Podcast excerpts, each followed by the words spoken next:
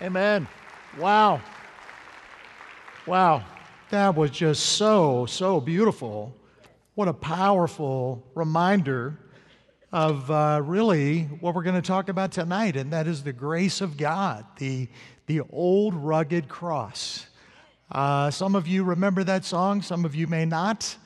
Uh, I will cling to the old rugged cross till my trophies at last I lay down. I will cling to the old rugged cross and exchange it one day for a crown. The cross is the ultimate intersection of the vertical and the horizontal, uh, the touch of God in the lives of men and women, bringing us the very best that heaven has and dealing with the very worst in us. Uh, it's a picture. You know, X marks the spot uh, the end of the worst in us and the beginning of God's best for us. Let's praise God for the cross. Amen. We will never exhaust the wonder of the cross as we consider it, as we look at it, as we pray about it, and as we open our lives to it. Well, I'm uh, excited about getting into God's Word with you tonight. It was good to be with you this morning to, uh, to look at the beauty of the promises of God, that He calls us to be found in Him. Excuse me, one moment. Uh, the, the whole picture of lost and found. Uh, how beautiful to pray with people, to open their hearts to Jesus, to follow Him, to walk with Him, and to serve Him. Uh, just a joy, and we want to continue to pray for those who were here this morning and who responded to the work of God in their life. Well, I was here a month ago, and I asked you to pray for my little granddaughter. Uh, the weekend that I was here, was the week she was born, just a few days before I was with you. And she, uh, she had a number of challenges. You know, the doctors noticed four or five issues with her. One, the, uh, there were issues with her skull. Uh, the size of her head, they were concerned about, uh, which probably comes from my side of the family. Uh, the flow in the umbilical cord was another issue. Uh, they felt it was too slow, they were worried. Uh, there were bright spots that they noticed on the baby as they did the ultrasounds. All in all, they told my daughter, uh, one doctor said, You know, you might want to consider not keeping the baby. She said, Dad, we're not going to we're not going to get rid of this baby. We're going to, you know, believe God and we got people to pray, and you prayed. Uh, many other people did as well. They, uh, there were also other concerns. They told her if it were only one of these, maybe it wouldn't be that big a deal. But because it's four or five, something is wrong. Something is seriously wrong. So when the baby was born, there were 12 doctors and nurses in the room. And when she was born, she, was, she weighed three pounds and 12 ounces. Well, we want to show you a couple of pictures. We want to just take a moment or two to tell you the story. But to help me do that, I'm going to have my wife Pamela come up. Would you welcome her tonight? Um, and I will tell you that when we became grandparents two years ago, we have a little grandson. Uh, Pamela said, You know, I don't know if I want to be called grandma. I don't know that I like grandma. So she thought about, you know, like Yaya or, you know, one of these other names. And she ended up with Nona. Nona, you know, the sort of Italian. So when it our is Italian. it is Italian. sort of, sorry, sorry. so uh, so when our grandson first called her, no, said Ricky, say Nona. He said, oh, Nano. so let me introduce you to Nano. it actually fits better. Yeah, it does. It once does. you know me. yes, the nanotechnology. Yes. But we have a couple of pictures up here. Great. Aww. Our little ones. Yes. So if you were there when the baby was born, so why don't you share a little bit about uh, how how that occurred? Well, it, there were so many different complications that the list went on forever. um, pertaining to the disabilities that they were getting the two parents prepared for. Um, primarily, that the baby would be blind, the baby would be deaf. Um, there were these bright spots in her liver, her stomach. They were checking the brain to make sure that they weren't in the brain. And I happened to be, um, I had planned a trip. It happened to be the second doctor's appointment that Kara had gone to. In the first one, when they went through the list and told her everything, they had to lay her down because she almost passed out. She was so overwhelmed by the terrible news. So the second doctor's appointment, I was with her, and we, it felt like the whole world was praying at that point for, for this little one. Nora means bright light. And so um, the doctors kept saying by that second appointment, we don't understand what's going on. The things we saw last week, we don't see this week. And I said, So do you really understand what's happening? And he said, No, you could just say we're curious. So I'm squeezing Kara's hand every time they gave us a positive report. And of course, I couldn't keep quiet for very long when they kept talking about the bright spots because by that weekend they admitted Kara. They kept telling us we might have to actually go through delivery. She was only at 25 weeks. And I said, But you don't understand. These bright spots, her name means bright light. She's just letting you know that she's coming, that she's here. Amen. And um, we're just so grateful and thankful because we really believe that God has prepared her to be a bright Mm. light because He has done an incredible job of miracle in this little one's life. We really are. When the baby was born, I mentioned there were 12 doctors and nurses. Mm-hmm. She was born, she was so little, uh, the first grandchild, three hours of labor to deliver. This one, I believe my daughter had to push three times and the baby was born. Uh, and when she came out, some of the doctors gasped and they said, Oh my goodness, she looks beautiful. She looks perfect. They were shocked. Uh, the, the, one of the doctors, my daughter texted because she had seen many of them over the months. She texted and said, How do you explain this? There were so many who were so concerned. The uh, doctor said, Well, it could be this, it could be that. But she said, If you want me to be really, really honest with you, I believe the Lord touched her. I believe the Lord touched her. So we praise God. For a doctor to say that. And uh, now, just before I get into the message tonight, Pamela, there's a, there's a need that you have, that your uncle has. And I'm sure there are other people here tonight that have needs, and at the end of the service, we'll be able to pray for those. It's wonderful to know that God doesn't just do one miracle for one family, but He's all about miracles all the time. And we do have a need in our family, but it's just a reminder of how God really touches and intervenes. And whatever is on your heart tonight, what miracle you need in your house tonight, we know that He is able. I have an uncle, I have two Uncle Bobs on either side of the family. I have one Uncle Bob that's highly intelligent, and he's been involved with He's been the president of Gordon Conwell Theological Seminary. And then I have my other Uncle Bob, who is hilarious, and he keeps us laughing. He's the one we're praying for. He actually has served on the Assemblies of God. He's been an Assemblies of God missionary for over 50 years and now works with David Grant's ministry.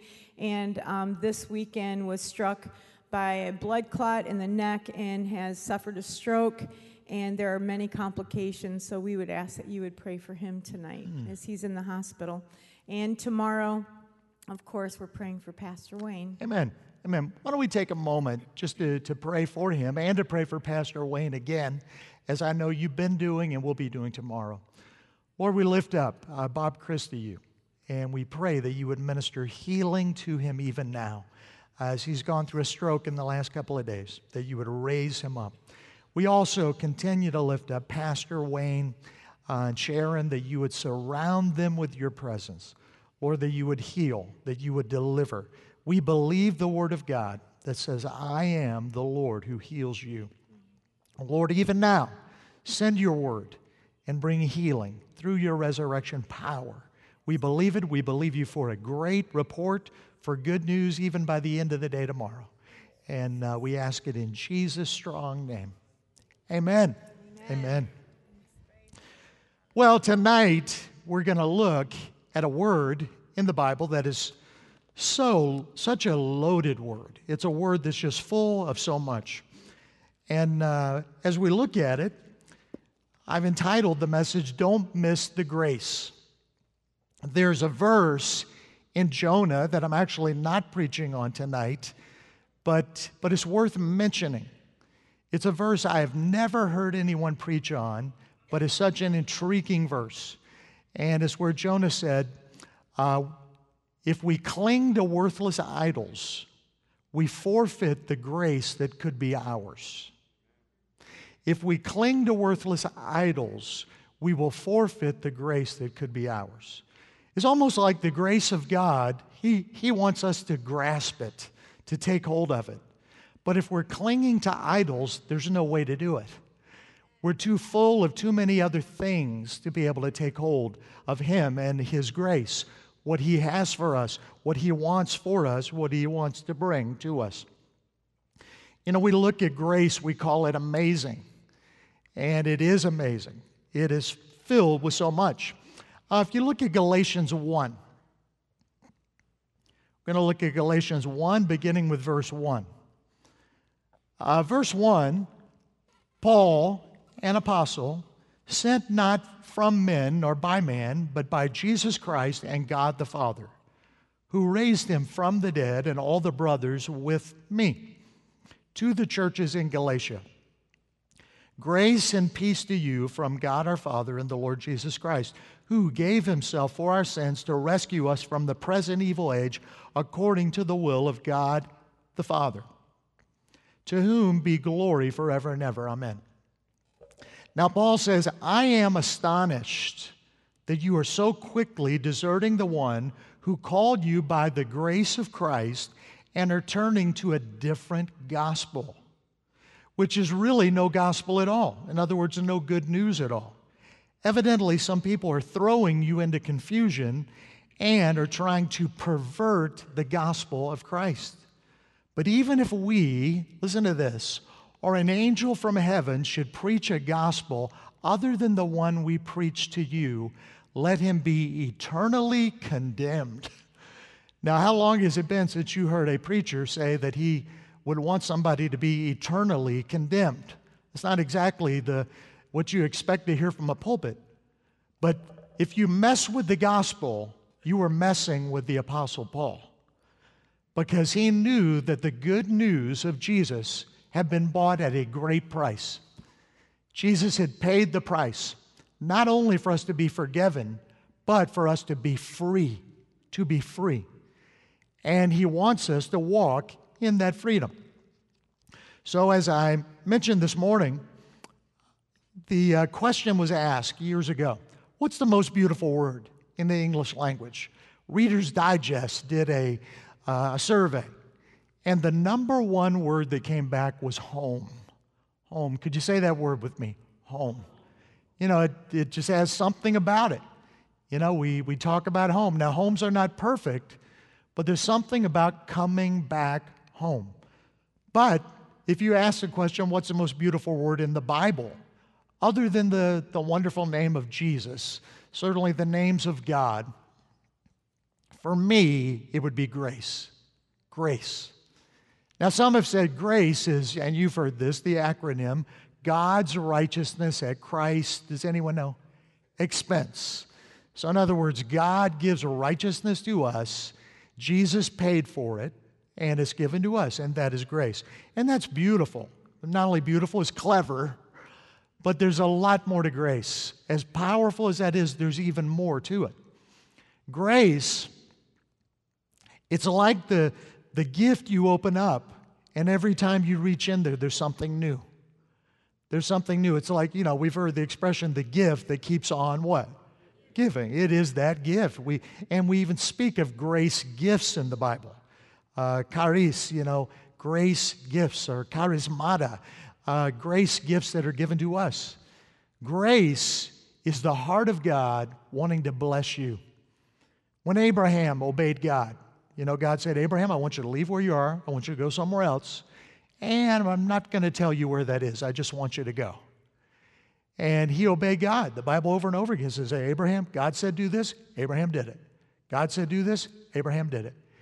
So much so that Abraham one day said, Abraham, God said to Abraham, Look at the stars of the sky. How many are there? Oh, Lord, there's so many, I don't even know. Look at the sand by the ocean. How many grains of sand? Lord, so many I don't even know. He said, I'm going to multiply you like that. He said, I'm going to bless you so much that you're going to be a blessing. Not only that, the Abrahamic blessing says, I'm going to bless you so much that you're going to be a blessing to the families of the nations of the earth. What a blessing. Don't you want, you know, how many of you want to be blessed, right? We want to be blessed, sure. And uh, I mean, you're not a good American if you don't want to be blessed, right? you know? But that's, that's not quite fully Christian. Christian is, I want to be a, I want to be blessed to be a blessing. And in many ways, you could make a case that the gospel is the restoration of the blessing of Abraham. Where Israel missed its full calling, and now God, through Jesus, is restoring it. And He's going to people even beyond the nation of Israel, to you and me, and saying, Guess what? You get in on the Abrahamic blessing. One of the prayers that I pray the most often over me, over my marriage, over Pamela and me, over our children, is Lord, make us a blessing to the families of the nations of the earth. I pray that. Now, to whatever extent God does that, that's up to Him. But I believe that blessing has been purchased for us through Jesus. And I want to I want to step into that fully. I don't want to miss that. So this word grace, it first appears in the Bible in uh, Genesis 6. Noah found grace in the eyes of the Lord. In the middle of that incredible storm and all that was going on in the world, this beautiful word that Noah found grace in the eyes of the Lord. In other words, God saw him with grace. There's something of grace to learn when you look at children, something about their simplicity, something about their, their faith. I remember when I was driving in the car with my daughter Kristen one evening. And I was a busy youth pastor several years ago in Rochester, New York. And I'd had a full day uh, planning for the youth service, practicing with the worship band, driving in the car with Kristen. It's the end of the day. She had not seen me all day. She was four years old. And it was the end of the night at church. You know, the pastor and their kids are the last to leave, and the youth pastor as well. Pamela's driving home with our little baby daughter, Kara. I'm in another car with Kristen. We're driving down East Avenue in Rochester, New York. We're driving, and I'm just tired. I just want to get home. I want to go by McDonald's, get something to eat, go home, you know, turn the news on or whatever, and just chill out. And so I'm quiet, looking at the road. All of a sudden, Christy's sitting next to her dad. She said, So, Dad, what did you do today? and my adult mind's thinking, I don't know that I really feel like talking a lot right now. It's about 9:30. I'm really tired, but then I thought, look at my my daughter's trying to have a conversation with her dad. Come on, dad. And then something hit me. I thought, I wonder what that little four-year-old thinks I actually do. And so I had, I'm a question person, you know. So I had to ask her, I began to wonder uh, if I say, Kristen, what does dad do? What she would actually say. She's probably not going to say, You're an ordained minister with the Assemblies of God, and you are the youth pastor of Bethel Full Gospel Church in downtown Rochester, New York. No. So I said, Hey, I said, Christy. And she said, Huh? I said, What does dad do?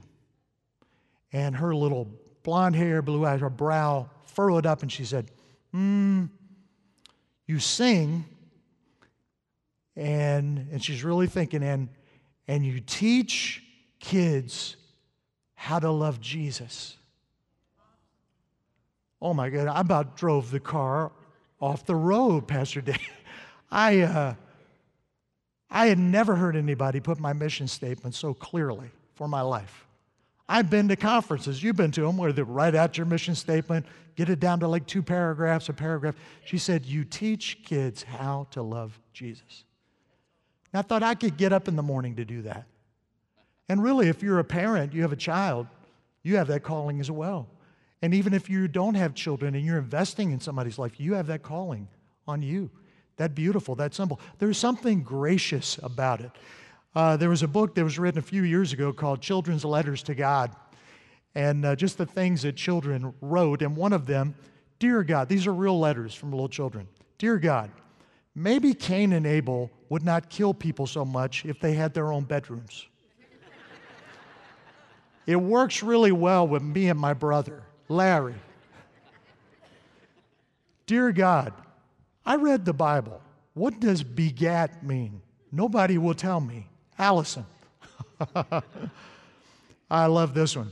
Dear God, please send Dennis Clark to a different camp this year. Peter.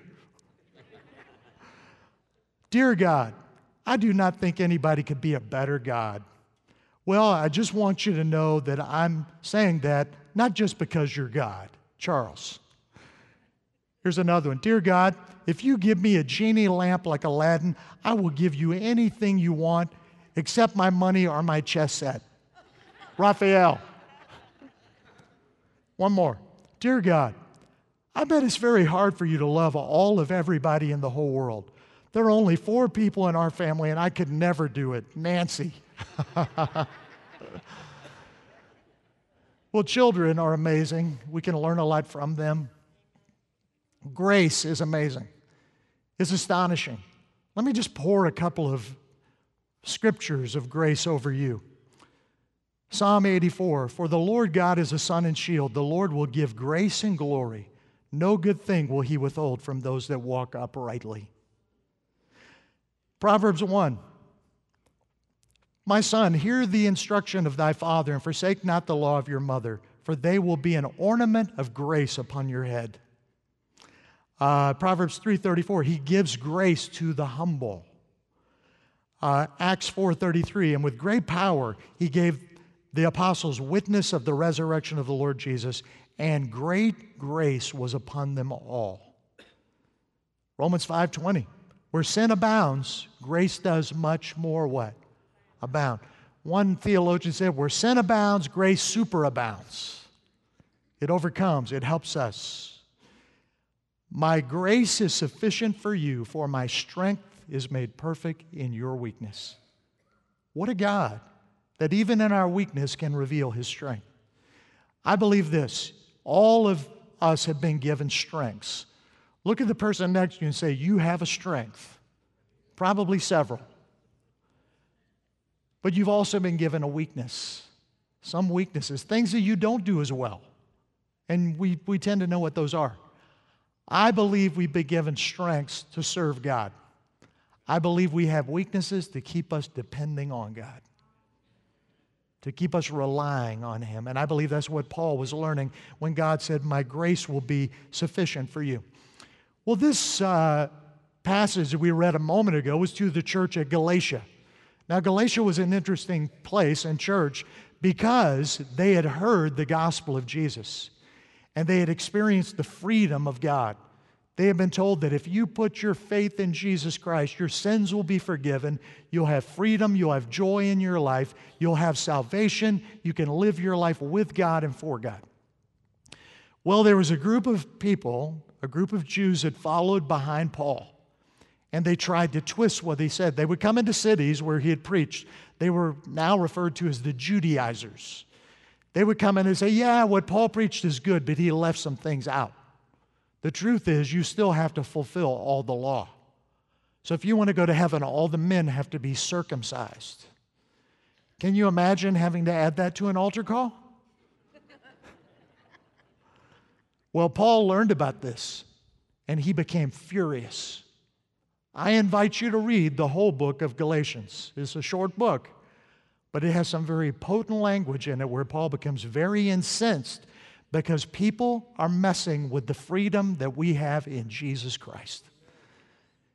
In that book, he talks about standing fast in the freedom wherein Christ has made you free. You know, the Bible tells us that he whom the Son sets free is what? Free indeed. Jesus came not only to save you, but to give you freedom. Jesus wants you and me to live thoroughly free. You say, does that mean to do anything I want? It means to live and to know Him so intimately that He changes you and you begin to do the things that He wants because you want to do them. When you get to know Him and you and I get to know Him, we want more of what He wants. Our desires change. The will of God moves from duty to delight. There's an internal freedom that grace brings to us. You know, one definition of grace could be this the God given strength and ability to do God's will God's way. The God given strength and ability to do God's will God's way. And as I looked at this uh, book years ago, I began to see this, um, this equation emerge. Because what Paul was saying to the Judaizers, the grace of God is sufficient. The grace of God is not just enough, it's more than enough. The grace of God. We are candidates for the grace of God. We need it, don't we? You know, I need grace as a parent, I need grace as a husband, I need grace as a worker, I need grace as a citizen, I need grace every day of my life. God giving me strength, God giving me wisdom, God giving me guidance, giving me what it takes to live the Christian life. God doesn't want you just to work at your Christianity, He wants you to flow in your Christianity, to be led by the Spirit, to be full of the grace of God. The grace of God wants to cause us to abound in every good work. You know, uh, you've, you've heard how the, uh, the song the Seven Dwarfs, Whistle While You Work. You remember that? Yeah, I heard somebody whistling. How about worship while you work? Joy, joy. Everything we do with joy, full of the Spirit of God. So I began to notice that there's an equation that Paul really reveals in Galatians, and it's this when you add to grace, you subtract from Christ. When you add to grace, you subtract from Christ. What Paul was saying is when you Judaizers came in and said, oh, yeah, there's forgiveness, there's salvation, but you have to do this and do this and do this and do this, walk this line, this line, this line, this line. You're telling people that they're going to earn their way to God. You could never do that. I'm lost without Jesus. I'm empty without Jesus.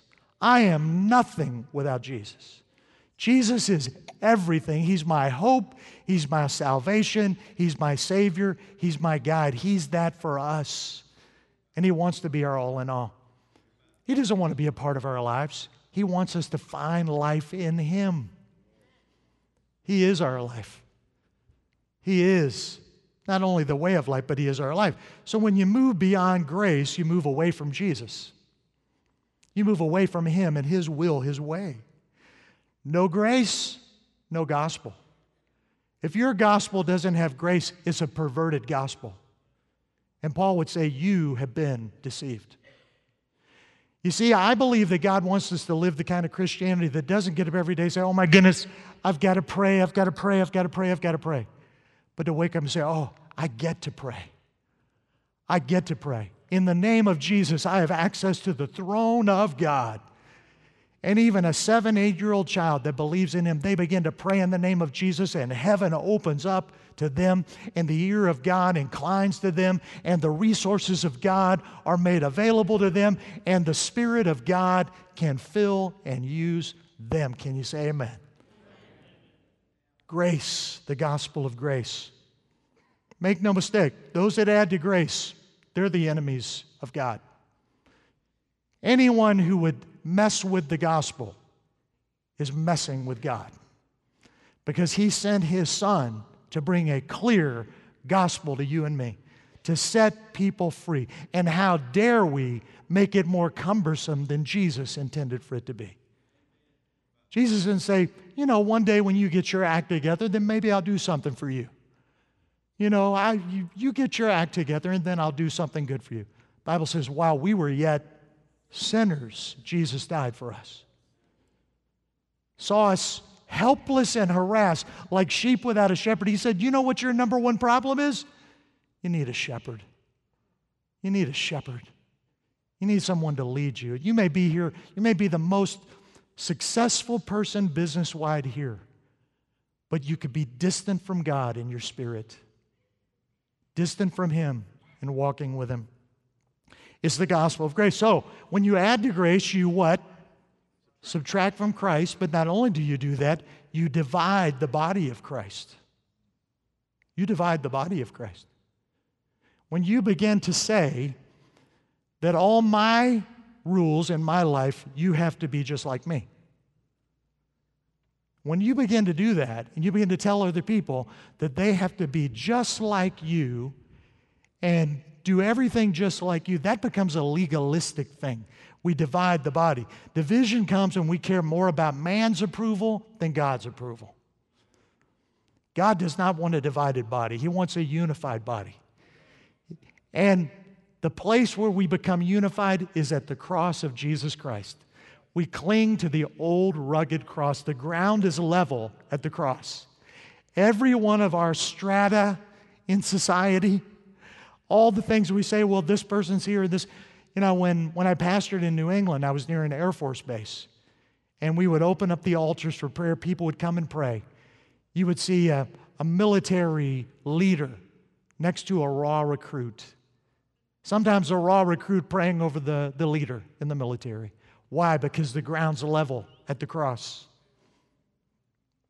Division comes when we are more zealous about our traditions than God's provisions. You see, salvation, grace, walking with God isn't about us working our way up to God. It's about the fact that He has come to us, that He is working within us, that He is guiding us. Uh, I love what one uh, African American preacher said that I heard years ago. He said, You know what? This is the gospel. Somebody became nobody so that a bunch of nobodies could become somebody. Somebody, Jesus, became nobody. He humbled himself, took on the form of a servant, so that a bunch of nobodies, you and me, could become somebody through him. All that we are that matters is what Jesus has made us to be and what He's making us to be, what He's building us to be. Those are the things that will last. Division comes when we get our eyes on man and off of God. So, walk through the equation with me again. When you add to Christ, you when you add uh, to grace, you subtract from Christ. You divide the body, and you know what else you do? You multiply your burden. You make you put unnecessary burdens on yourself. Unnecessary burdens. Some of you are here and you're a mom and you have little kids at home and you've been working on a devotional routine in the mornings where you get up and you sort of figured it out what time your kids wake up and you get up one morning and it's been going really well for like three days. You're on a roll. Oh, this is so good. I get 30 minutes in God's Word and prayer. And then that fourth morning comes and you have one of your toddlers that wakes up early. and you oh no, and immediately you're feeling, Lord, this was going so good. I was so looking forward to getting my coffee and sitting down and reading my Bible before the kids woke up. And now it feels like your day is off. Let me tell you, Jesus understands that. Jesus knows all of it. He doesn't say, Oh, you're less of a Christian today because that happened. No, you know what? as you've been receiving grace, now is the opportunity for you to give it. You've been soaking up so that you now are able to give it out. And Jesus sees that, and you're able to do that as an act of worship to God. As an act of worship to Him. His grace being all around you, working in and through you, filling you, and leading and guiding you. We multiply our burden unnecessarily when we add to grace. What I want to encourage you to do is open up the grace of God. Let God help you see the wonder and the beauty and the majesty that there is in the grace of God. There is so much that is in it that He wants to bless you with, so much of His goodness and His blessing. Well, you say, well, what do I multiply if I add to grace? Well, you multiply bondage in your life. Religion enslaves, relationship will keep you free in Jesus. You know, when, uh, when Abraham Lincoln issued the Emancipation Proclamation in, I believe, 1861, I believe it was, when he issued that, was every slave in the United States free in that moment? Officially, they were, right? When it came to governmental statement, they were, but they were not practically for several reasons. Some had not heard the word yet because communication was slow. Others, the slave masters, became even more demanding and they were resistant to the idea. Many just simply had not known. But do you know when they did become free, then guess what the next stage of life? It became learning how to live free. Can you imagine what it must have been like for someone who had been a slave for years and years, and maybe even their ancestors had been slaves? And now they leave that place and they go to a world of learning how to live free. All over America, they opened up these freedmen colleges to help uh, slaves that had been freed to learn how to take care of their own their own ground, their farm, all those things, to learn how to handle their money, all of those areas teaching them how to live free. And you know, it occurred to me that's what the church is supposed to do. It's supposed to help us learn how to live free. He whom the Son sets free is free indeed. So, Jesus wants you and me to be free. He wants us to walk in that liberty. Well, not only does your bondage become multiplied when you add to grace, your pressures in life become multiplied. When your expectations are here, and your reality is here. What do you have in the middle? Stress. When your expectation in life is here and your reality is here, the chasm is stress. The only way to reduce the stress is either to change your expectations or to change your reality. And life as a Christian often involves both of those. Because our minds begin to tell us things that the Bible never told us. And we begin to say, oh, if, if I'm really going to have God's blessing, I, this has to be like this, and this like this, and this like this. And there are so many times I think we'd be much better to just take all of our busyness for a few minutes, lay it aside, and just come back to Jesus and say, Lord, I'm your son. I'm your daughter. I need you and I need your grace. And we would find that He's more than willing to pour it over us. He's not waiting for us to bang out time on a treadmill. He's waiting for us to come and absorb Him, His presence, His gifts, His grace. You multiply your loads unnecessarily. Religion sets aside the grace of God, and relationship clings to it for dear life. It's the freedom that God brings to you and me. So, this beautiful word, grace, grace that is greater than all of our sin, grace that comes from God and that that fills us up, that gives us opportunity to know Him and to walk with Him. And we find out that there's so much more that we have available to us than we ever, ever could have imagined. And it comes in the, the presence of the grace of God. Well, the Bible in uh, 1 Peter 5:10 says that God is the God of all grace. He's the God of all grace. Look at that verse in 1 Peter. He is called the God of all grace. In other words, within his very person, there is grace available for you and me to serve him and to do his will and to walk with him. You say, now what does that mean for Monday morning? What does that mean for tomorrow? How does it make a difference in the way I live my life tomorrow? It means to realize about ourselves that we tend to get into a rut of believing a works based gospel, of believing that if I just do this and do this and do this, then God is going to be pleased. And do you know what we do? We lose our joy, we lose our freedom. We don't become as pleasant to be around as we used to be because we become like the Pharisees, you know, banging it out and looking, looking at spirituality. Let me ask you this Have you ever met a person that was really spiritual but they weren't very loving? You ever met a person that tells you all about the spiritual things they're doing, but they don't really treat people well? What do you call that person other than obnoxious? you call them a person that really is moving into legalism. They're moving into a works based gospel. You and I, God has given a free gospel of grace to. One thing that really helps to sum it up is the final verse in all of the Bible. The very last verse the grace of our Lord Jesus Christ be with you all. The grace of our Lord Jesus Christ. In a moment, we're going to take just a, a little time together to open these altars because I'm aware on a night like this that there are people that say, I need the grace of God. I need it in the way I'm living my life. I need it on the job. Some of you feel overwhelmed and stressed, and you need that fresh sense of the grace of God over you. Some in a relationship or in some aspect of your life, the grace of God. I believe it's almost like Jesus wants us just to take a deep breath of His grace, to breathe in the freedom that He has purchased through His blood, so that we no longer have to live under the burden. The Bible says, Stand fast in the freedom wherein Christ has made us free. And don't get caught up again in the yoke of bondage.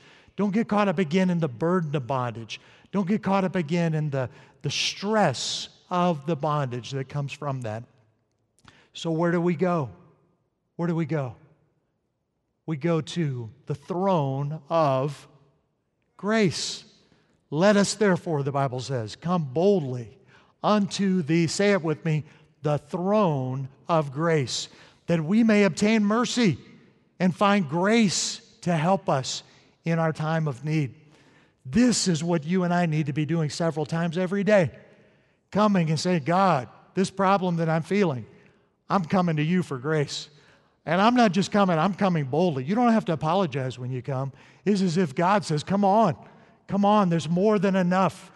Uh, the water's great, the blessings are here, and I'm here for you. Let's bow our heads, close our eyes, and let's let our hearts turn to the God of grace, the God who loves us has purchased every good thing that we need from Him tonight. He's here. Whatever you're walking through, whatever burden you're bearing, whatever weight you have on your shoulders, whatever struggle you may be walking through, whatever worry or anxiety you are dealing with, Jesus cares about your freedom. Your freedom, being free from sin, walking in a relationship with Him but free to the depth and the core of your being to live in His presence. If you put unnecessary burdens on yourself, expectations that have weighed you down and they've kept you from walking freely in God, what I want to encourage you to do is to say, I want to drink deeply of the grace of God. I want to walk by the grace of God, live by the grace of God, speak by the grace of God, serve by the grace of God, live in the grace of God. It is more than enough. Jesus paid the highest price for it on the cross, and He wants you and me to know about it and experience it, to feel it in our person, and to walk within it within our lives. If you're here and you need to release your burden to God and take hold of His grace, a little more deeply, I'm going to encourage you to stand right where you are. Just want to pray for you. Just stand one by one right where you are. I want to drink deeply of the grace of God. I want to walk more fully in that grace. I'm acknowledging with you, and I'll tell you, I do it. I get caught up in this, and I have to be reminded again and again to not walk in the flesh, but to walk in the spirit. If that's you, say, I'm not going into this week without the grace of God. Just stand to your feet. I'm walking in His grace. I'm standing in His grace. God, let me be a person that absorbs your grace. Let me be a person that lives in the grace of God. Some of you, you might even feel guilty about standing. Well, maybe somebody else needs it more than I do. Let me tell you, Jesus cares about you. He wants you to experience that grace and to walk in it. So just stand. Just stand. Drink deeply of it.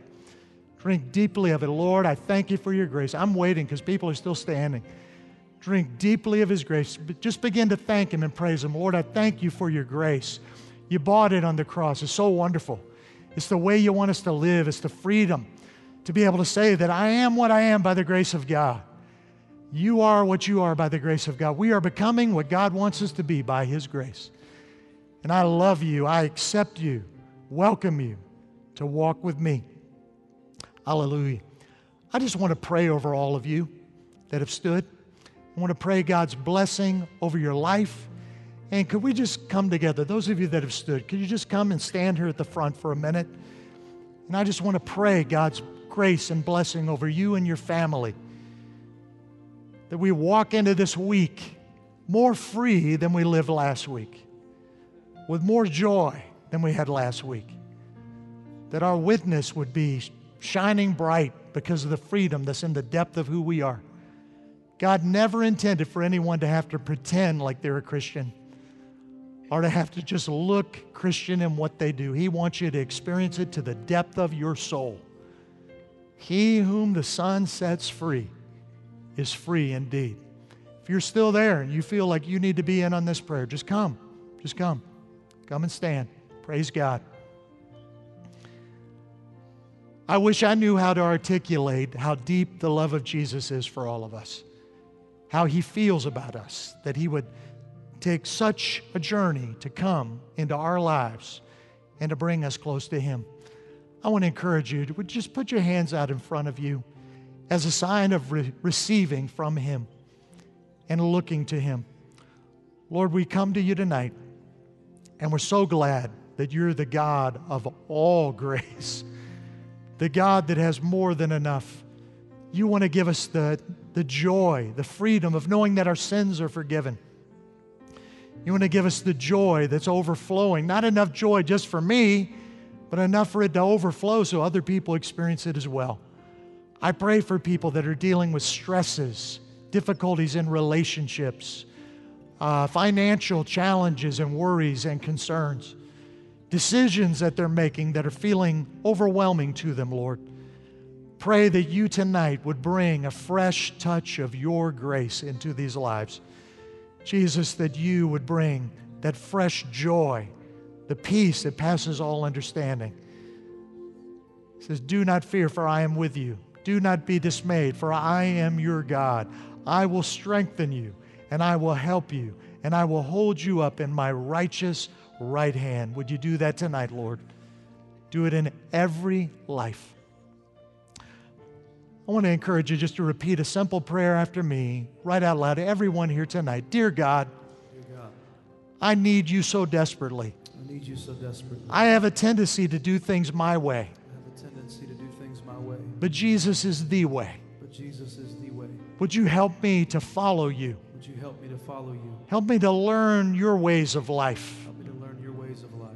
Help me to know that I'm forgiven through only through you. Help me to know that I'm forgiven only through you. Remove all of my sin. Remove all of my sin. Help me to have a deep awareness of your forgiveness. Help me to have a deep awareness of your forgiveness. I put my full trust in Jesus. Help me not to try to add something to what you've already done. Help me not to try to add something to what you've already done. But to celebrate what you have done. To celebrate what you have done. The glorious gift of grace. The glorious gift of grace. I receive it. I receive it. Open my heart up to it. Open my heart up to it. To you, Lord. To you, Lord. To your goodness. To your goodness. To your blessing. To your blessing. To your grace. To your grace. And I receive it fully. In Jesus' name. In Jesus' name. Now look up here just one moment. Now, this is Sunday night. Tomorrow is going to be Monday morning. And I will tell you, as sure as we're standing here tonight, that tomorrow morning, those scripts in your mind that want to bring you down and create unnecessary burdens for you are going to come back. They're going to knock on your door and say, Get back in the cycle of this kind of thought and putting your expectations here when your reality is here. Jesus wants to work in that part of our lives. He cares about the freedom of our souls. He whom the Son sets free, as I said earlier, is free indeed. And He wants you and me to enjoy that. So I encourage you to take the Word of God and let the Word of God begin to replace those things that would pull you down, those thoughts that would wear you down, that would hurt you. I remember one time when Pamela was walking through this, and she was really, she was a busy mom and so much going on. And the Lord gave her a word that you've heard before. Thy word is a lamp unto my feet and a light unto my path. I would go into the bathroom and it was on a post it note on the mirror. I would go in the kitchen and it was on a cabinet door. I would go on the treadmill and it was on the treadmill. And she said, The Lord not only spoke that word to me, but it's like He caused it to explode. And I began to see what I really needed to walk through life is the Word of God to be a lamp to my feet. The next step would come through Him and come through Him and come through Him. And I got to tell you, not only did she get a new scripture, I got a new wife. because God did some beautiful things in her spirit through that. And He's there. The Bible says that the Holy Spirit would be our coach, that He would comfort us, that He would remind us of the things that Jesus said. So He'll do that. And He's going to do that for you and me. I'm going to ask everyone to stand.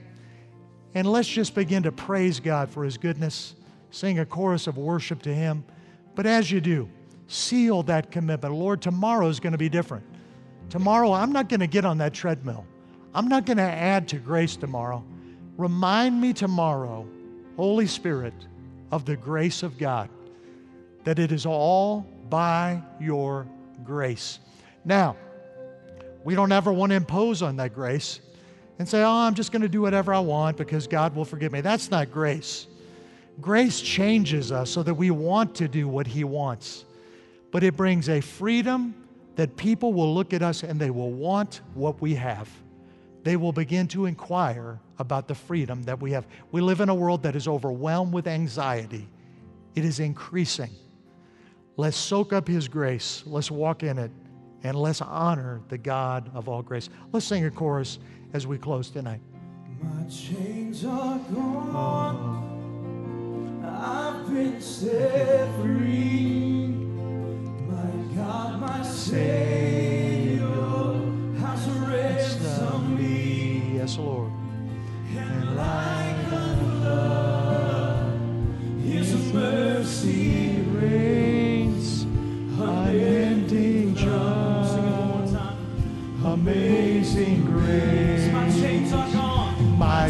chains are gone. I've been set free. My God, my Savior has ransomed me. And like a flood, His mercy reigns, unending joy. Amen. Hallelujah. Well, as we go tonight, there are people here that are here to pray for you. If any of you would like special prayer, please come and please uh, receive that tonight. But as we go tonight, let's remember to keep Pastor Wayne and Sharon in prayer tomorrow. Big day. We pray the grace of God covers them tomorrow and that it brings healing and the touch of God in wonderful ways. Go in the grace of God and live in it with joy. God bless you.